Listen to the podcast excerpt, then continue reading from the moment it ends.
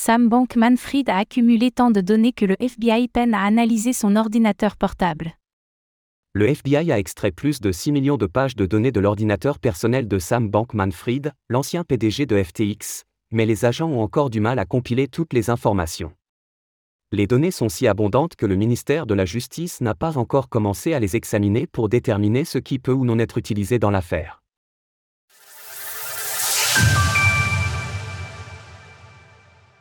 Le FBI en difficulté face à l'ordinateur de Sam Bankman-Fried. Plus de 6 millions de pages de documents ont déjà été extraites de l'ordinateur personnel de Sam Bankman-Fried par le FBI, et pourtant, bien que ce chiffre soit énorme, le dur labeur des agents ne semble pas près de s'arrêter. Nicolas Ross, le procureur adjoint du ministère américain de la Justice, DOJ, a déclaré que l'appareil de l'ancien PDG de FTX débordait de données, au point que le FBI peinait à toutes les compiler.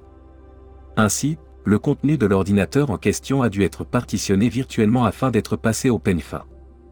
L'amas de données serait tel que le ministère de la Justice n'aurait pas encore pu commencer son examen visant à déterminer quelles données pouvaient ou non être utilisées dans le cadre de l'affaire opposant Sam Bankman-Fried à la justice américaine. Mark Cohen, l'avocat de Sam Bankman-Fried, a montré son inquiétude quant à l'utilisation qui pouvait être faite de ces données par les procureurs, faisant simplement référence à un témoin coopérant qui pourrait témoigner dans le cadre du procès.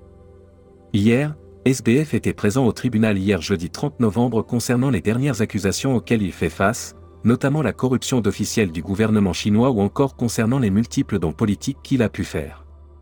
Il a ainsi plaidé non coupable à ces accusations, tout comme pour les précédentes.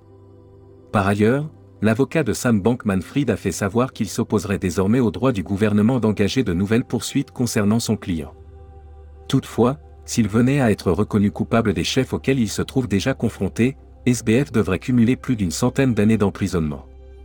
Des fonds continuent d'être récupérés pour les clients lésés de FTX l'exchange de crypto-monnaies OKX s'est engagé à retourner 157 millions de dollars gelés sur sa plateforme, un montant résultant d'une longue analyse de cet acteur qui a cherché à déterminer s'il hébergeait des fonds appartenant à FTX ou non.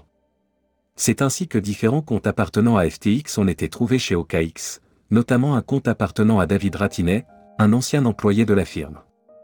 Cette annonce fait suite au récent accord conclu entre l'équipe désormais en charge de FTX et la société Modulo Capital précédemment financée par Sam Bankman-Fried, qui a accepté de retourner 460 millions de dollars. Un montant qui viendra s'ajouter aux sommes réunies par FTX visant à rembourser les clients lésés de la plateforme.